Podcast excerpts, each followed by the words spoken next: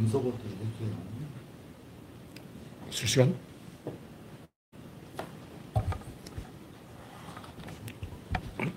잠깐만요.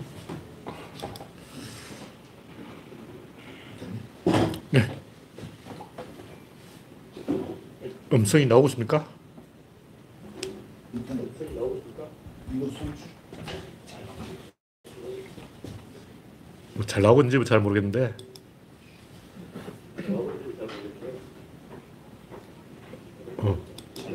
됐습니다.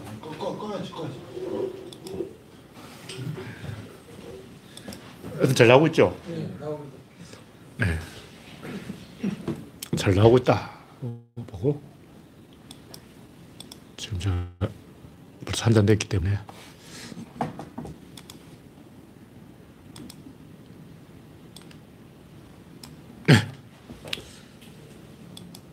현재 시간 8시 30분. 오늘은 6월 20일 하지입니다. 하지. 와, 하지. 잠깐만요. 채팅창이 어디 있어? 여기 있네. 네. 랜디 로저님이 일발을 끌었습니다. 박신타마님, 올리원님, 박명희님, 스티브님, 지제리님, 반갑습니다. 화면에 이상이 있으면 말씀해 주시기 바랍니다.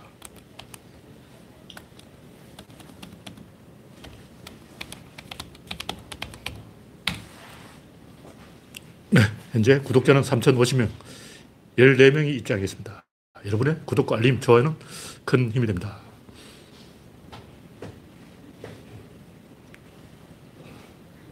네. 화면을 옮겨놓고 오늘 첫 번째 꼭지는 오늘은 하지다. 와, 6월 22일 오늘의 일몰 시간은 서울 기준으로 7시 57분, 8시 안 찍었네요. 오늘이 이 일몰 시간이 제일 늦은지 그거는 확신할 수 없어요. 왜냐하면 하지는 낮이 제일 긴 시간이지 해가 지는 시간이 제일 늦은 시간 아니에요. 이것도 검색해 봐야 돼. 다르더라고. 우리가 당연히 하지니까 오늘이 제일 해가 늦게 지겠지 하는데 이게 아침 해가 뜨는 시간도 관계가 있기 때문에 낮이 제일 아침 해가 일찍 떴다면 약간 몇 분 차이가 있어요.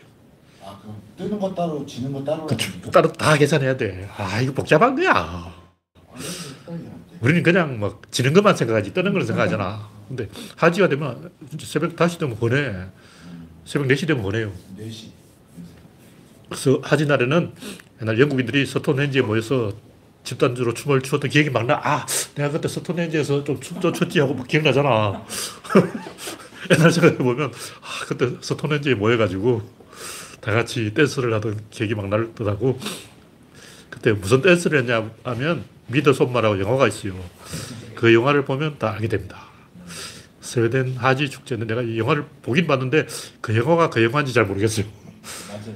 네, 하여튼 그 영화는 뭔가 뭐 살인사건도 있었던 것 같고 넷플릭스. 네, 이상한 영화였어요. 네, 하여튼 그 이상한 건물이 하나 나오는데 마음에 들더라고. 비슷한 건물. 네. 옛날에 우리나라도 이 하지 때 축제가 많았어요. 뭐 6월 유두 이런 것도 있고 6월 유두 아니야. 5월 단오. 단오가 하지에 제일 가까운 날이죠. 왜냐면 5월 단오인데 음력으로 6월이라고. 그러니까 지금 딱 단오 날인 거야. 그러니까 지금 우리도 축제를 좀 해야 되는데 축제를 한 것을 치고 네. 다음 곡기는 최성봉의 주거. 네. 홍택중님, 그레이스방님 반갑습니다.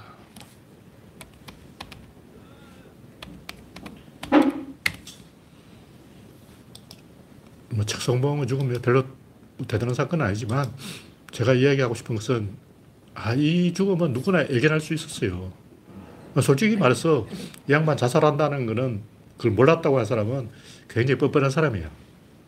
그리고 거기 가서 돌 던지고 악플 단 사람은 살인자예요, 살인자. 동료님, 근데 네? 자살할 것 같은 거의 그러니까 몇 번 자살 소송도 벌였었고 그렇죠. 이미 자살 소송도 여러 번 했어. 근데 이제 근데 사실 그 사람이 사기도 쳤고 네. 그래서 어떻게 보면 사회가 어떻게 해주기도 상당히 그렇죠. 어려운 상황이었던 거예요. 네. 그래서 제가 이야기하는 게 평론가라든가 언론, 방송국이 책임을 져야 되는 거예요. 왜냐면 걔들 발굴했잖아. 내가 이야기했지만 아프리카에 가가지고 관광객이 껌을 하나 준다고. 그럼 아프리카 소년 거기서 평생 껌 주는 사람 기다리는 거야. 그리고 이 백인 놈의 새끼들 껌 줄 줄 아는데 껌을 안 주네. 원한을 가진다고. 내가 무심코 선행을 했어.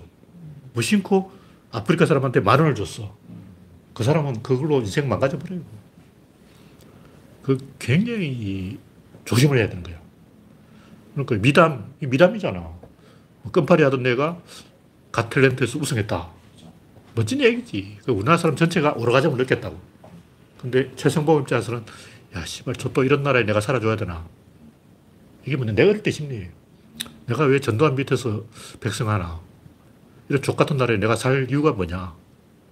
내가 볼 때 최성봉은 딱 그런 거예요. 근데 사기도 굉장히 어설퍼. 뭐 대장 서남 그런 암 없어. 뭐 전립 서남, 갑상 서남, 서남은 다 내 거야. 아무거나 서남 불러가. 이제 항문 서남, 무선 서남, 뭐 팔뚝 서남, 배꼽 서남. 그건 어린애가 들어도 이 거짓말이라는 게 다 알아요. 거짓말을 하면 또 누가 어디가 물어보고 의학 지식을 좀 구해가지고. 그건 초등학생 같은 거짓말 하는데 원래 이런 비슷한 이야기 진짜 많아요.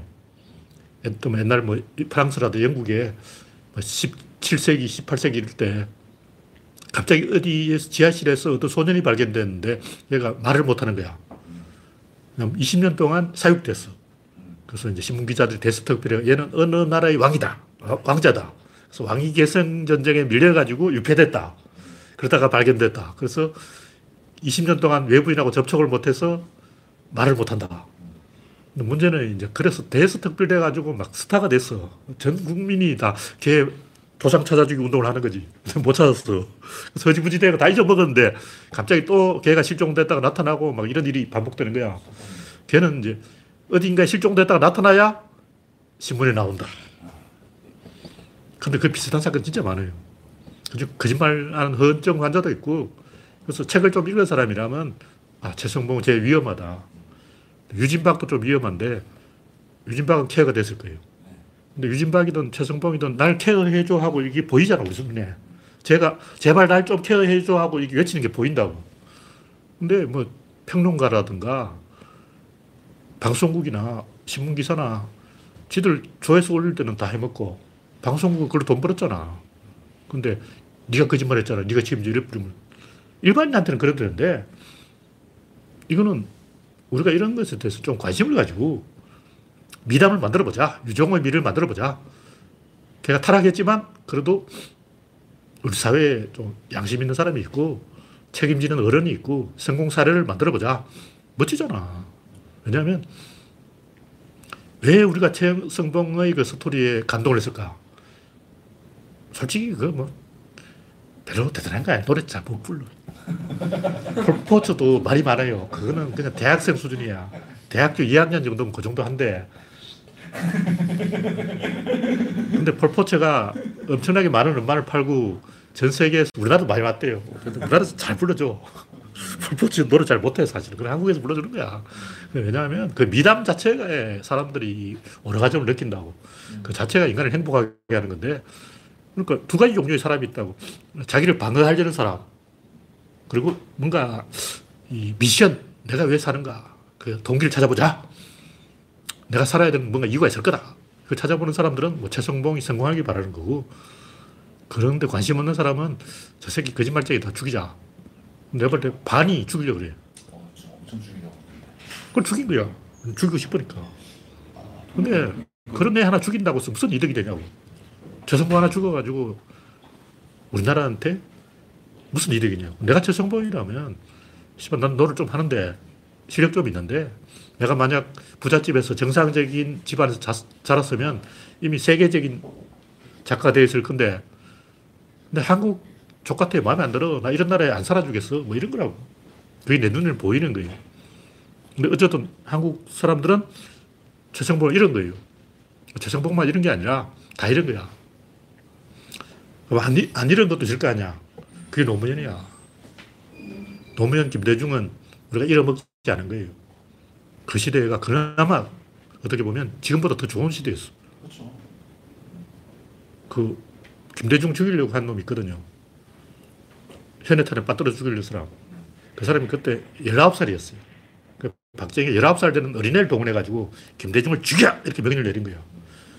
근데 그 사람이 나중에 이제 떠들고 다녔어요. 왜냐하면 그때 같이 김대중 죽이러 갔던 사람이 다 사라졌어요. 박정희 죽였지 뭐. 누가 죽였겠어요. 지금 이제 그때 김대중 죽이려 하고 그 보트에 탔던 사람들 있냐 없어. 근데 그 사람 혼자는 백이 있어가지고 미국에서 지금 살고 있는데 그 꼴통이 그 꼴통. 근데 기적적으로 김대중 살아난 거예요. 근데 죽이려고 오고 묶어가 바다에 던지기 직전에 헬기가 딱 나타나서 니들 까불지 마. 그래서 갑자기 위에서 지령이 와서 죽이지 마라. 뭐 안 죽인 놈 어떻게 될까? 지가 죽은 거예요. 김대중을 안 죽였기 때문에 지목이 날아간 거라고. 정확히 몇 명이 목이 날아간지 난 알 수 없죠. 왜냐하면 사라졌어. 사라져버렸기 때문에 그때 그 김대중을 죽이려 했던 사람이 어디가 있을까? 그건 모르지만 아마 난 살해되었을 확률이 많다고 보는데 한 명 살았어요. 그래서 그놈 미국에 있어. 근데 여기서 중요한 것은 기적적으로 살은 거야. 그리고 우리는 그런 드라마를 들을 때 감동의 도안이잖아. 물론 이제 김대중 대통령이 그런 얘기를 안 했기 때문에 사람 일반인들은 그건 잘 몰라. 근데 내가 이제 어디서 그런 얘기 듣고 야 이건 기적이야. 하느님이 안 도와줬으면 우리나라의 미래를 위해서 하느님이 역사하신 거야. 나 기독교도 아닌데 이거는 완전히 막 예수자이 되는 거야. 어? 나같이 기독교 안 좋아하는 사람도 그 이야기 들으면 완전히 예수자이 돼버린다고. 그런 얘기지. 노무현 대통령도 그렇고 김대중 대통령도 그렇고 다 기적적으로 그렇게 된 거라고. 그리고 더 많은 기적이 일어날 줄 알았는데 유진박도 그렇고 최성봉도 그렇고 임벌리도 그렇고 강효석 같은 인간이 설치고 이제 더 이상 대한민국은 기적이 없는 나라가 되어버렸다는 거지. 그런 얘기를 제가 하고 싶은 거예요. 그리고 우리는 그럼에도 불구하고 미련을 가지지 말고 포기하지 말고 그래도 기적은 있다. 우리가 기적을 만들어보자. 그런 자세를 할 수밖에 없어. 그냥 그것밖에 할 게 없어. 냉소하고 막 잘 될 턱이 있나? 기적은 없어. 그리고 막 별거 없어. 최성봉은 제 좆도 아니야. 어떻게 보면 그 말이 맞아요. 성악 좀 아는 사람들은 이런다고. 우리가 일반인들이 막 뿅 가가지고 막 넬리 환타지야. 살지도 처음 들어놓고 저게 잘 부른가 보다 하고 막 다 막 가슴이 뭉클해가지고 그랬잖아. 근데 우리가 너무 냉소적으로 되지 말자. 그런 얘기죠. 네. 혹시 기적이 사회적으로 약간 어떤 의미가 있나요? 그냥 운 좋아서 기적 이렇게 생각해요. 근데 내가 볼 때 구조론적으로는 항상 하는 얘기지만 에너지 압박이 최고조로 닿으면 어떤 법칙대로 간다고. 근데 김대중 대통령이 살아난 것은 어떻게 보면 그 에너지 압박, 일본, 미국이 다 연결돼 있었어. 그때 김대중을 죽이려는 사람과 살리려는 사람이 전 세계가 막 다 전화하고 있었다고. 박정희도 막 전화기 돌리고 있고, 미국에서도 전화기 돌리고 있고, 일본에서도 전화기 돌리고, 새 나라 김대중 사라졌다 어디 갔어 그러고 막 모든 사람이 다 전화기 돌리고 있던 거야. 그렇지. 빨리 죽이라 그러고 막 살리라 그러고 막 난리가 난 거지. 그런 식으로 뭔가 에너지가 압박이 있으면 기적이 일어난다는 거죠. 최성봉은 그럴 압박이 없지. 그럼 죽은 거지. 그 임벌리도 죽은 거고. 유진박은 어떻게 살았어요? 근데 유진박도 내가 봤을 때 충분히 그 비참해질 수 있었던 상황인 거야. 그 사람도 우울증이거든. 약간 아스퍼거고. 유진박이 아스퍼거라고 하면 그 사람 이건 전자기타가 아니고 전기기타야 하고 계속 얘기하는 거야.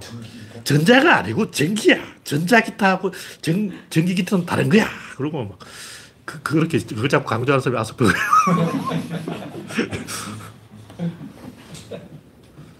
하여튼 그런 좀 약점이 있는 사람이 뭐 사회의 도움을 얻어서 잘 살아가는 꼴을 우리가 보고 싶은 거예요. 그렇죠. 그때 뭔가 뭉클한 게 있고 대한민국 사람들이 다 뭔가 얻는 게 있다고. 얻은 만큼 이제 그런 사람 살리려고 우리가 좀 노력을 해야 되는 거죠. 네, 다음 꼭지는 유치한 정치 김종인. 이 양반이 국회의원 노동 무임금 하자니 뭐 의원 정수 10% 감축하자니 불체포 특권 포기하자니 이건 다 불만이 많은 국민의 정세에 기대어 그냥 한번 떠보려고 아무 말 대잔치 하는 유치한 정치. 맞는 말을 했어. 김종인 오늘 그 마지막 기사의 마지막 말은 맞는 말인데 그 기자도 당황해가지고 맞는 말은 맨 밑에 딱 숨겨놓고 90%는 헛소리만 떠겨놓고 김종인이 맞는 말을 제일 위에 올려야 되는데 맞는 말을 제일 밑에 감춰놨어. 기레기가 죽일 놈이지. 하여튼 내가 볼 때 김종인도 유치한 놈이에요. 김종인 하는지 여당 야당 다 망하게 만들었어. 자기가 구세주가 되려고 내가 다 해결하겠어. 내가 해결사야. 그러려면 일단 망쳐놔야 돼요. 제가 여러 번 얘기했지만 어떤 기업에 월급이 안 올라간다. 그럼 일단 회사를 스톱시켜요. 짠대가리를 딱 해서 자기만 해결할 수 있게 딱 해놓고 출근 안 해버려요. 그럼 갑자기 막 전화가 와가지고 주임님, 지금 회사가 안 돌아가는데요. 제발 와주세요. 출근해주세요. 아, 네, 지금 바빠가지고 지금 병원에 있어. 아, 제발 와주세요. 그럼 사장한테 전화 와가지고 월급 2배로 올려줄게. 그런 치사한 짓을 하는 게 김종인이라고. 솔직하게 말하면, 대한민국이 잘 됐냐, 맞냐, 내가 봤을 때는 지정학적인 원인이 있어요. 그래서 한국이 잘 나갈 때는 일본도 만만해, 중국도 만만해. 이런 민주당이 뜨는 거예요. 근데 중국을 못 당하겠어. 일본을 못 당하겠어. 그럼 국힘당이 뜨는 거야. 자신감 잃어버리면 국힘당이 뜨고, 자신감 생겨서 우리는 할 수 있다! 2002년, 우리는 강팀이다! 김어준이 그랬잖아요. 우리는 강팀이다! 하니까 막 자신감이 생겨서 노면 찍은 거야. 우리는 빙신이다! 하면 막 국힘당 찍어버린 거지. 20대가 왜 국힘당 찍겠냐고. 우리는 덩신이다! 나는 군대 가서 2년 깨지고, 막, 페미니즘에 깨지고, 이리 터지고, 저리 터지고, 막, 가부장 제도의 그 악습은 남아있고, 20대의 길을 살려주는 건 아닌데, 일본만 해도 막 20대 남자들이 막 다 살판 나가지고, 막, 그런데 한국 사람만, 한국의 20대 남자만 어리돼 있어. 가부장 제도에 치이고, 갑자기 또 페미니즘에 치이고, 군대 2년에 치이고, 과잉 교육, 과외, 학원, 사방으로 치이는 거야. 그러니까 자신감을 잃어버린 거예요. 옛날에는 다 자신감이 있었다고. 왜냐하면 학교를 안 갔어. 옛날에는 대학 가는 진학률이 70년대는 5%, 80년대 초반은 한 20%, 80년대 후반은 한 30%. 내 때만 해도 한 20%나 대학 갈까 뭐 이랬다고. 그래서 막 우리 학교 서울대 4명 간다 그러고 막 4명 가면 많이 갔지 뭐 이런 판이었어. 4명도 못 갔을 거야. 서울대 간 놈이 있었는지도 정확히 모르겠어요. 기억이 정확히 안 나는데 하여튼 그런 얘기 있었어요. 4명도 못 갔을, 1명도 못 갔을 거야. 서울대 1명 가면 많이 가는 거야. 근데 4명 들어갈 때가 한 번 있었던 것 같아요. 와, 우리 학교에 서울대 4명이나 갔어. 4명! 그러고 그런 시절이 있었기 때문에 사람들이 다 자신감이 있었다고. 근데 지금은 다 자신감을 잃어버린 거예요. 그것도 저도 상당히 자신감이 있어서 박정희제 띠라지, 전두환은 더 띠라지, 노태우도 띠라지. 내가 딱 교육을 시켜줘야 되겠어. 참 멍청한 놈들. 내가 참모하면 쟤들 다 성공시켜줄 수 있습니다. 저 한심한 놈들 막 이렇게 미웃었다니까.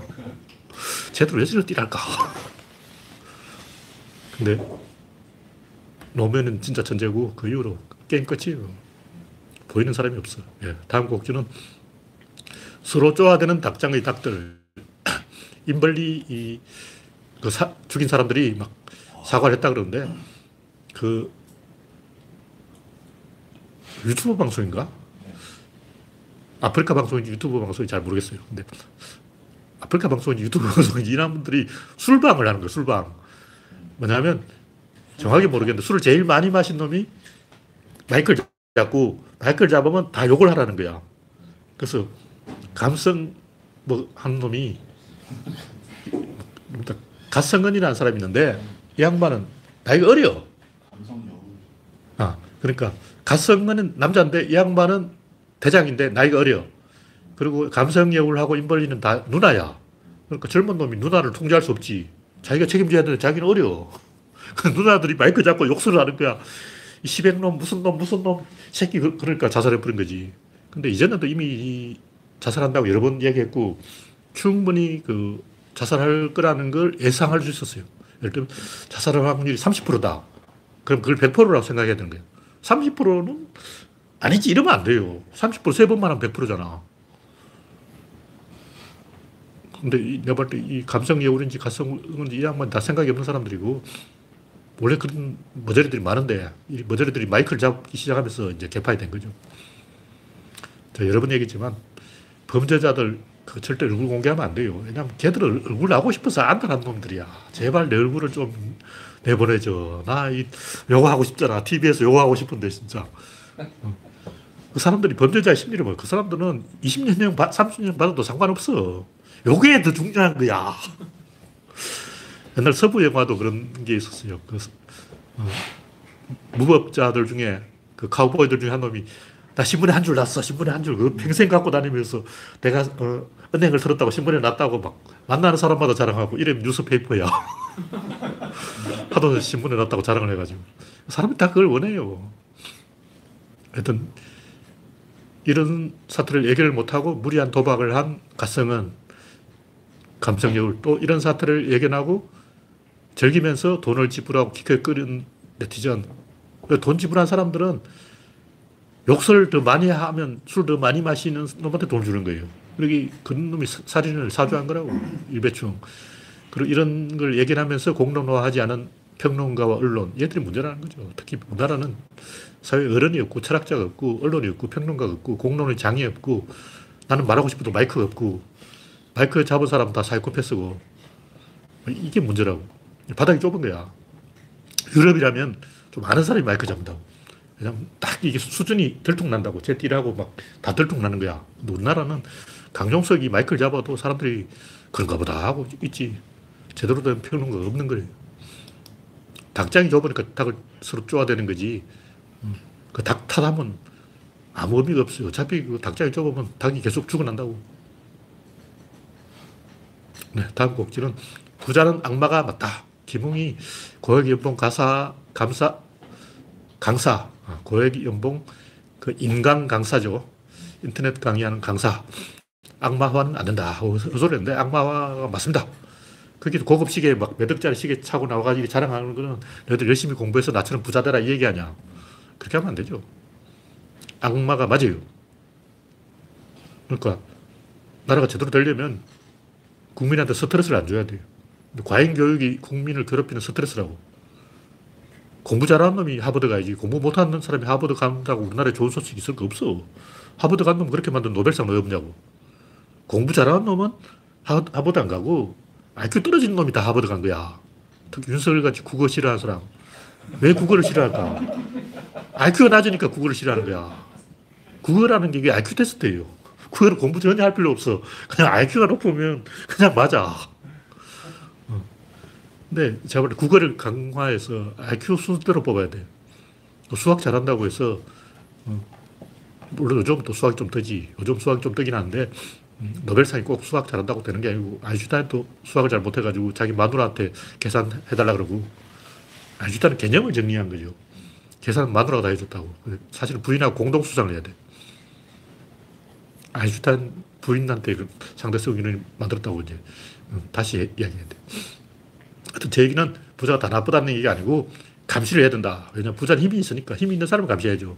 힘 없는 사람을 감시한다고 무슨 좋은 일이 있냐고. 우리나라에서 제일 잘 나가는 삼성을 감시해야지 중소기업 존나 감시한다고 해서 막 GDP가 올라가냐? 그건 아니죠. 원래 이 똑똑한 사람을 감시하는 거예요. 군대를 가면 또 대대장이 미치면 다 개고생이야. 대대장을 감시해야 돼.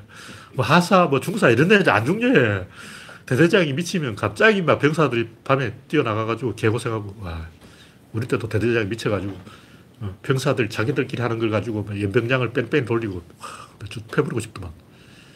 내보다 나이도 별로 몇 살 안 많은 놈이. 내가 군대를 늦게 갔기 때문에 대대장이 내보다 한 30살 많았어. 거의 맞먹을 뻔했어. 네. 다음 곡지는 4,000m 심해도 못 가면서, 이번에 그, 부자들이 3억 몇 천만씩 내고 그 심해 4,000m 타이타닉으로 보러 갔는데 그 자세히 보니까 뭐 조이스 틱으로 운전하고 그 잠수정도 아주 좁게 만들어가지고 요만한 창으로 5명이 내다보고 있는 거야. 그러니까 아주 조잡하게 만들었어요. 근데 돈 벌려고 하는 얘기는 갈 말 없지만 이 수준으로 달에 어떻게 가냐고, 화성에 어떻게 가냐고. 달에 갈 때 많은 사람이 죽었어요. 특히 소련 사람이 많이 죽었어. 우린 모르잖아. 미국이 달에 가려고 많은 사람을 희생시켰다는 걸 모르는 거예요. 근데 일론 머스크가 달에 가다가 한 5명만 죽어봐. 누구 책임이냐고. 갈 수는 있어요. 제가 볼 때 이 잠수정 2대를 항상 같이 다니게 해가지고 2대를 연결해놓고 그 연결을 끊었다 뗐다. 결정적인 순간에 연결 끊어주고 다시 위치를 계속 추적해서 따라가면서 연결을 해서 끈져올 수 있게 해야지. 그냥 한 대를 덜렁 가는 게 어딨어. 아, 이거는 제가 하고 싶은 얘기는 하이퍼 루프고 화성이고 아직 안 된다. 솔직하게 안 되잖아. 일론 머스크가 뭐 잘 하긴 했는데 그게 다예요. 네, 다음 곡지는 상대성 이론이 이상해. 이건 제가 그냥 하고 싶은 말을 한 거예요. 뭐냐면 그 유튜브 영상 보면 사상대성 이론이 이 특히 양자역학, 우리의 직관과 맞지 않고 완전히 막 뒤집어지는 이야기라는 거예요. 근데 나는 안 뒤집어졌거든. 그 뒤집어지는 이야기라는 그 자체가 이해가 안 돼요. 예를 들면 우리는 이제 신선노름에 도끼자루 섞는다는 얘기 많이 들어가지고 시간은 늘어질 수도 있고 빨라질 수도 있다. 이렇게 당연히 시간이 일정하다는 생각을 해본 적이 없어요. 근데 아인슈타인이 시간이 상대적이다 하니까 사람들이 다 뒤집어져가지고 막 우째 이런 일이 그러고 막 난리가 난 거야. 그 자체가 이해가 안 된다는 거지. 예를 들면 빛이 입자이면서 파동이다 그러면 아 그런가 보다 하는 거지. 선생님요, 그거 어떻게 그럴 수가 있어요? 말도 안 돼요. 그거는 지가 그걸 생각해봤다는 거 아니야. 솔직하게 진짜 생각해본 사람이 있냐고. 시간이 뭘까? 공간이 뭘까? 운동이 뭘까? 힘이 뭘까? 이거 생각해본 사람이 없습니다. 단 한 명도 없어. 왜냐하면 그걸 처음으로 생각한 사람이 갈릴레이야. 관성력을 발견했죠. 두 번째로 생각한 사람이 뉴턴이야. 힘의 법칙을 발견했죠. 세 번째로 생각한 사람이 아인슈타인이야. 네 번째로 생각한 사람이 보어라고. 이게 양반이 다 맞는 거야. 그러니까 사람들은 생각이 다른 게 아니고 생각 자체가 없었던 거지. 그리고 시간이 뭐냐. 정말 시간이 뭐냐에 대해서 진지하게 이야기한 사람 단 한 명도 없어. 지금까지 없어. 아인슈타인도 시간이 상대적이다. 여기까지만 얘기했지. 시간이 정체가 뭐냐. 그걸 이야기 안 했어요. 뭐 지들은 시간이 뭐지 생각도 안 해보면서 뭐 시간이 모른 종이 눈검처럼 막 좌표가 딱 있고 그거는 시간을 하나님이 만들었다는 얘기인데 그 기독교 이야기지. 그 종교 이야기라고. 하나님이 시간을 딱 만들었으면 달이나 지구나 시간이 똑같다. 근데 시간이 솔직하게 말하면 휘어진다는 그 자체가 넌센스예요. 시간이 휘어지는 게 아니고 시계가 휘어지는 거야. 예를 들면 광속으로 달리면 시계가 안 움직여요. 왜냐하면 그 광속 안에 시계가 움직이는 속도도 포함되어 있어. 그러니까 시계 바늘도 광속으로 달리고 있다고. 움직일 수 없지. 왜냐면 광속으로 가야 되니까. 광속으로 가야 되는데 그게 또 바늘 움직이면 광속보다 빨라지는 거 아니야. 그럼 거긴 시간이 안 흐르는 게 당연한데 그럼 시간이 없냐? 아니에요. 시간이 있어. 단지 거기에서 시계가 작동을 안 할 뿐이야. 그럼 시간의 절대 기준이 뭐냐? 이것도 내가 봤을 때 절대 기준을 정할 수 없는데 대략적으로 정한다면 빅뱅 이후 절대 진공에서 다른 중력의 영향을 전혀 안 받고 계속 움직인 빛이 있다면 그게 기준이에요. 근데 그건 가상이야. 실제로 그런 빛이 있을 리가 없잖아. 그러니까 시간은 지방자치제라고. 지역마다 좀 틀린데 예를 들면 시간이라는 걸 원래 약속을 하려고 만드는 건데 우리 정오에 만나자. 한국 정오, 중국 정오, 일본 정오가 다 다른데 우리나라 사람이 정오하고 사실 정오 아니에요. 그럼 도쿄 시간으로 정오야. 다시 말해서 우리나라는 정오에 만나자 이 말은 거짓말입니다. 그러니까 30분 일찍 만나자.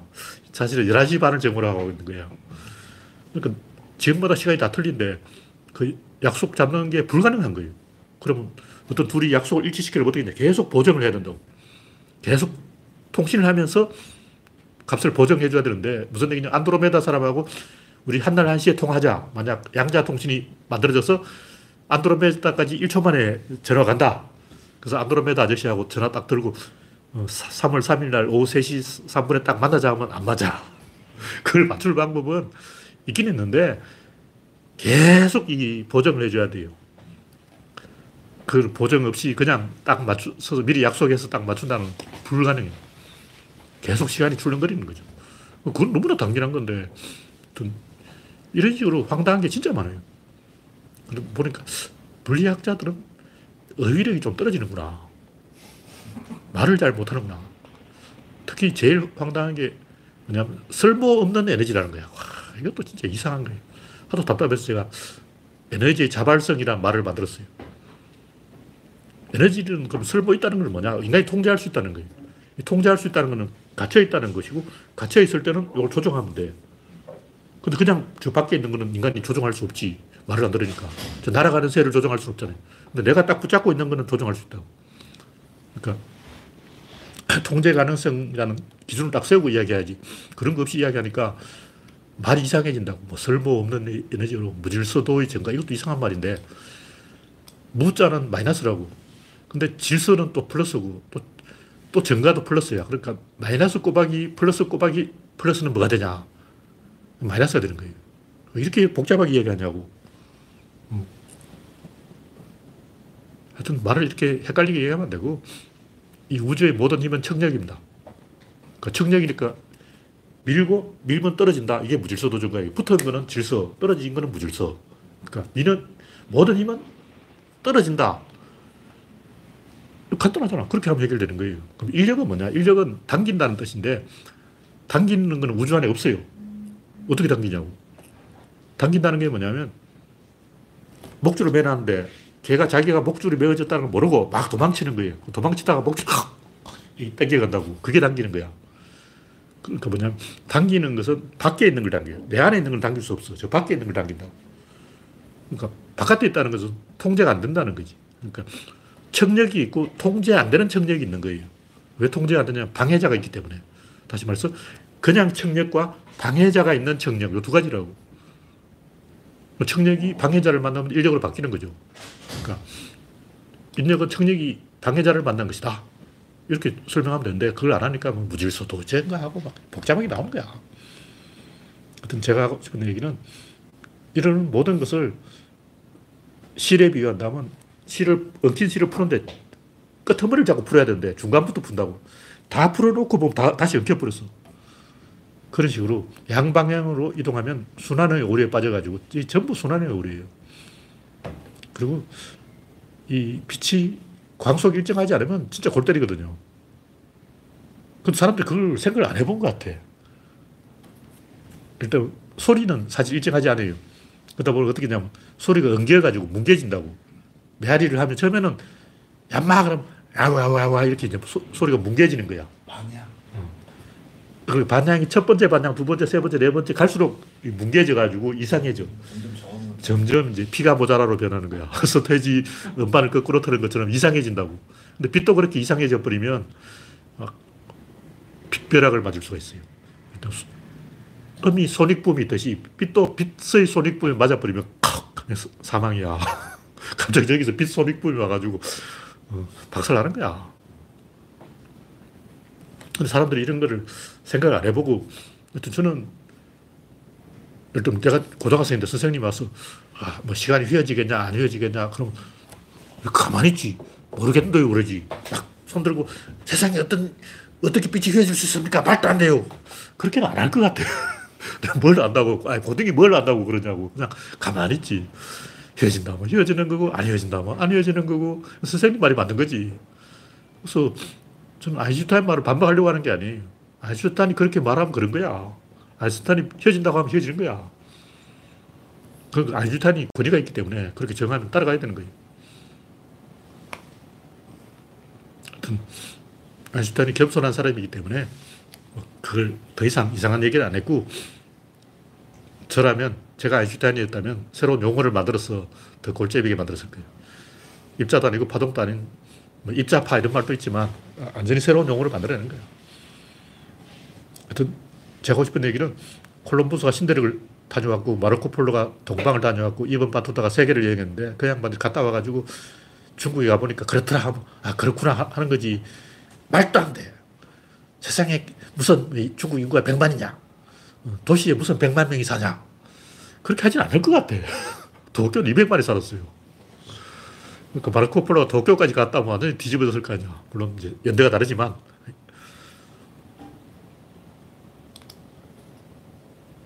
마지막으로 구조의 빌드업. 아, 이거는 진짜 노벨상 100개 받아야 되는 얘기인데 노벨상 너무 많이 받아가지고 이제 큰일 났어. 아. 증거를 좀 내놓으시면. 네? 아니죠. 하여튼 뭐 이게 다 정리를 해놓은 건데 사람들이 이 그냥 뭐 작용 반작용, 뭐 힘의 법칙, 에너지 빌드업을 안 하는 거예요. 맨 처음 첫 단추를 어디에 껴는가 그걸 이야기를 안 해. 그래서 제가 아무도 안 하면 내가 해야 되겠다. 모든 이야기의 시작은 작용 반작용이다. 작용에 대해서 반작용을 하려면 이 중심이 생기는 거예요. 여기 작용이 여기 반작용이 작용과 반작용이 딱 만나면 가운데가 중심이라고. 근데 모든 그 첫 번째 일어난 사건은 이 중심에서 멀어지는 거예요. 그게 청력이라는 거죠. 여기서 이제 세 가지가 나온 거예요. 이미 중심이 나왔고, 멀어지는 게 나왔고, 중심에서 멀어지는 화살표가 나온 거예요. 이미 세 가지가 나왔어. 그게 구조라고. 원인과 결과 사이에 세 가지가 있는 거예요. 이걸로